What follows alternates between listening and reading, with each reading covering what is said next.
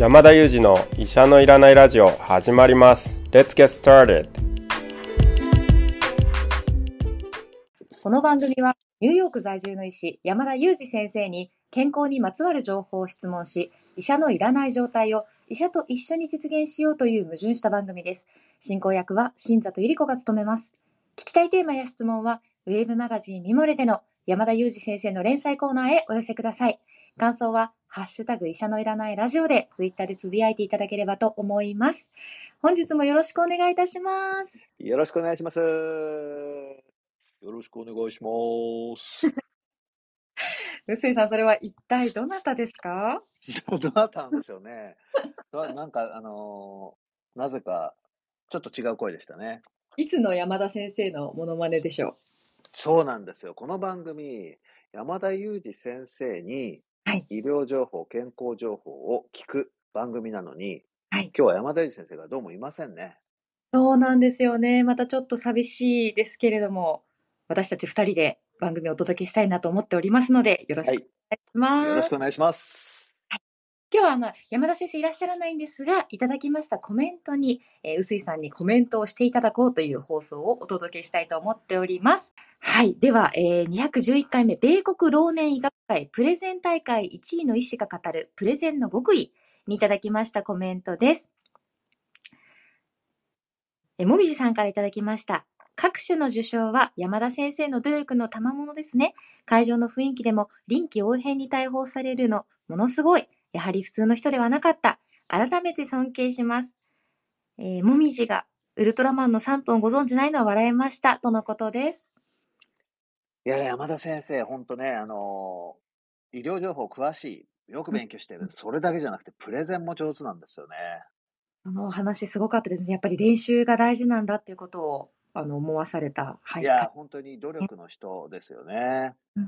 一方で、こう、普段のね、話、普段のこう、医療情報以外を話すときとのトーンのギャップが、まあ、チャームポイントですよね。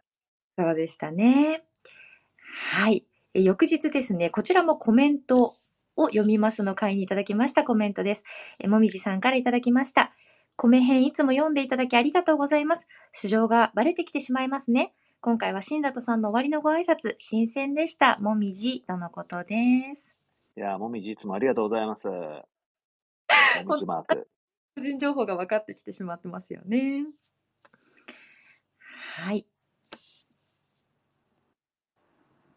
では続きまして213回目、1週間の健康ニュースまとめ10月23日号にいただきましたコメントです。え、モリスさんからいただきました。山田先生、野球の話を一番熱く語っていますね。兄弟医学部の水口聡太投手は、身長194センチの逸材。高校大学であまり活躍してない分、伸びしろありそう。注目ですね。とのコメントです。いや、すごいですね。楽しみですね。うんうん。あーちゃんあっと石役家族さんからは、山田先生お疲れ様です。ハドソンヤードどうなるのかなって気になっていました。とのことでした。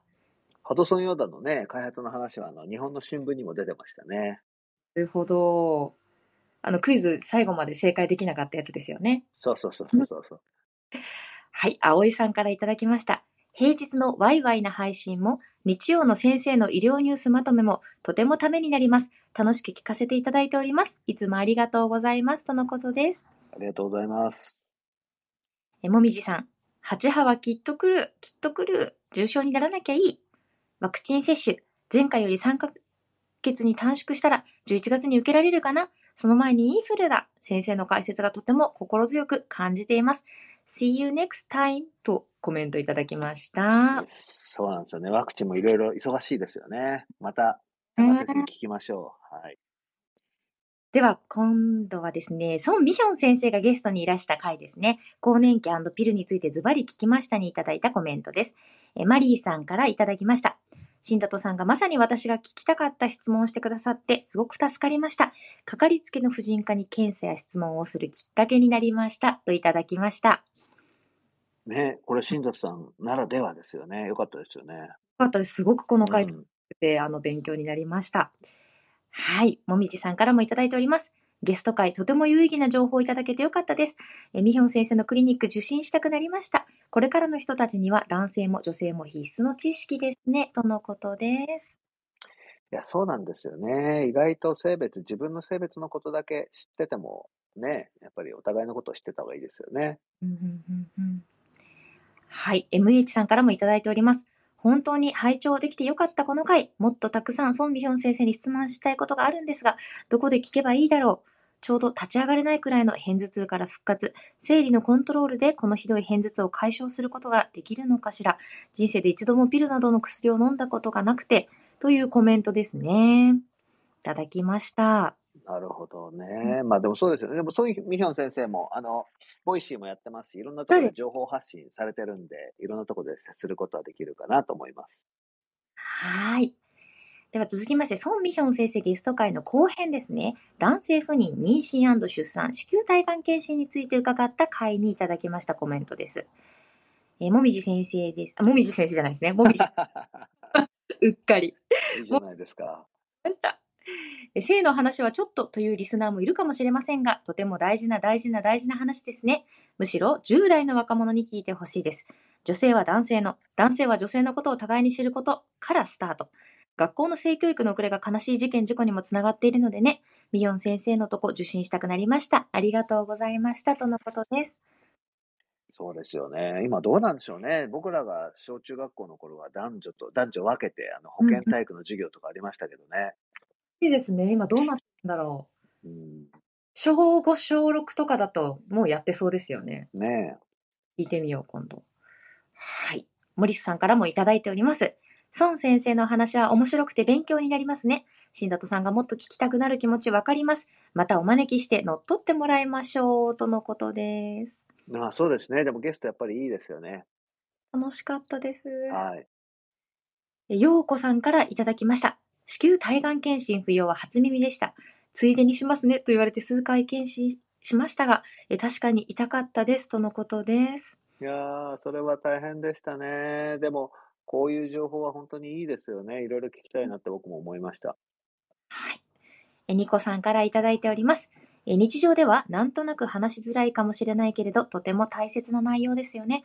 中学生の授業にも入れてほしいくらいです。とのコメントです。ねえ早めに知ってれば済むことってありますよね。本当に重要ですよね。はい。はい。ではこちらは最後ですね。え、老後は娘と暮らしたい。老後の親子関係日米の里はにいただきましたコメントです。臼井さん、こちらの放送が好評です。して、え、コメントお8いいてるんですよ。すごい、すごい。注目度が高かったようです。はい。もみじさんからいただきました。臼井さんの同居の話は今の私にドンピシャでした。老後は子供たちに迷惑をかけたくないという親が増えているようにも思うし、施設も増えましたね。でも本音はお家で過ごしたいと思う高齢者が多いんですよね。家族で ACP、かっこ人生会議をしておくことが大事ですね。山田先生の圧倒的にが耳に残りました。とのことです。言ってましたね、圧倒的に言ってね。圧倒的に女性が多いというふうにおっしゃってましたいね。や、でもこれ、同居の話はね、私ともみじ先生だけじゃなくてですね、全国でたくさんの方がこれ抱えている 話ですんで、まあ共感する人多いんじゃないですかね。ほぼね、もう多くの人がご自身の話として聞いてくださる内容ですよね。いや、もうまさに今人口動態、日本全体の人口動態がそうなってますからね。みんなで考えていく話だと思います。はい。ウルルンさんからのコメントもご紹介いたします。介護者はアメリカでも圧倒的に女性、かっこ娘が多いこと意外でした。第一に自治体でカバー、子供の場合は兄弟平等かと思っていました。親のことで先のことを考えると苦しくなるので考えないようにしてしまっています。母には随分前にエンディングノートを渡したけど、父は演技でもないと言われそうで渡せておらず、そのような話題も出しづらいです。経済的にも今の我が家で精一杯というか、介護制度も事前に調べておきたいと思いつつ、なかなか動けません。とのコメントいただいております。いやー、そうですよね。わかる、わかるっていう感じですよね。苦しくなるっていう気持ちも私すごくこのウルルンさんの意見とっても共感します。考えたくないんですよね。そうそう、あと話題が出しづらいとかありますよね。でうんはいでもそう、話題出しづらいけど、まあ明るく早めに出せるとやっぱりいいですよね。本当にあの、ちょっとずつでも向き合うことの重要さをこの配信で私はこう自覚したような気がしました。はい。メイさんからもいただいております。え私も長女で親と同居の身です。自分の親なので、お互いに遠慮なく言い合うのでぶつかることもありますが、気持ち的には楽だと思っています。えー世話をする人に女性が多いのは、女性には母性があるからかなとお話を聞いてて思いました。とのことでした。いやーまさにね、あの、渦中にいらっしゃる感じで。あの、ね、でもまあ、こう、女性には母性があるんだけど、男性、だからといって男性がね、こう、ここから離れられるわけでもないしそうで、すよまあ、一緒に、一緒にこう、うまくやっていくしかないですよね。はい。なっちゃんさんからもいただいております。え父が他界した時、実家に戻り、母と暮らし始めました。え現在、夫も子供もいませんので、将来、今の私の位置には誰もいません。え後期高齢者の母の病院付き添いや手続きなどをしながら、25年後の自分をイメージし、こういう時は自分はどう対応しようかとシミュレーションしています。母と25歳差なので、え自分の老後に不安はなく、自分はこうしたいを決めておけば、どうにかなると思っています。毎日配信ありがとうございます。とのことです。いや、なっちゃんさん素晴らしいですね。いいですね。うん、うちの姉に聞かせたい。うんうんうん。いや、私は 聞かせたいと思ってあの読読んで、今、まさにもうもう一回聞かせました。やっぱりシミュレーションが大事ですね。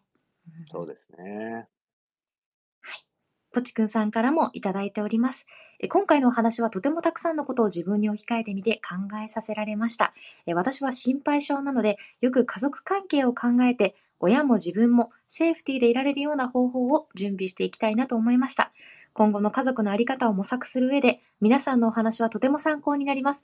このテーマ、また取り上げてほしいです。とのご意見もいただいておりますね。そうですね。アメリカのね、なんか具体的なケースとかも山田先生に聞けると楽しいかもしれませんよね。具体的なケース気になります。はい。ようこさんからもいただいております。私も最近娘がいたらいいなと思っていたので、タイムリーな話題でした。ありがとうございます。娘がいたらいいなと思ってたんですね。うんうんうんうん。まさに老後は娘と暮らしたいというタイトルだったので、そうですね。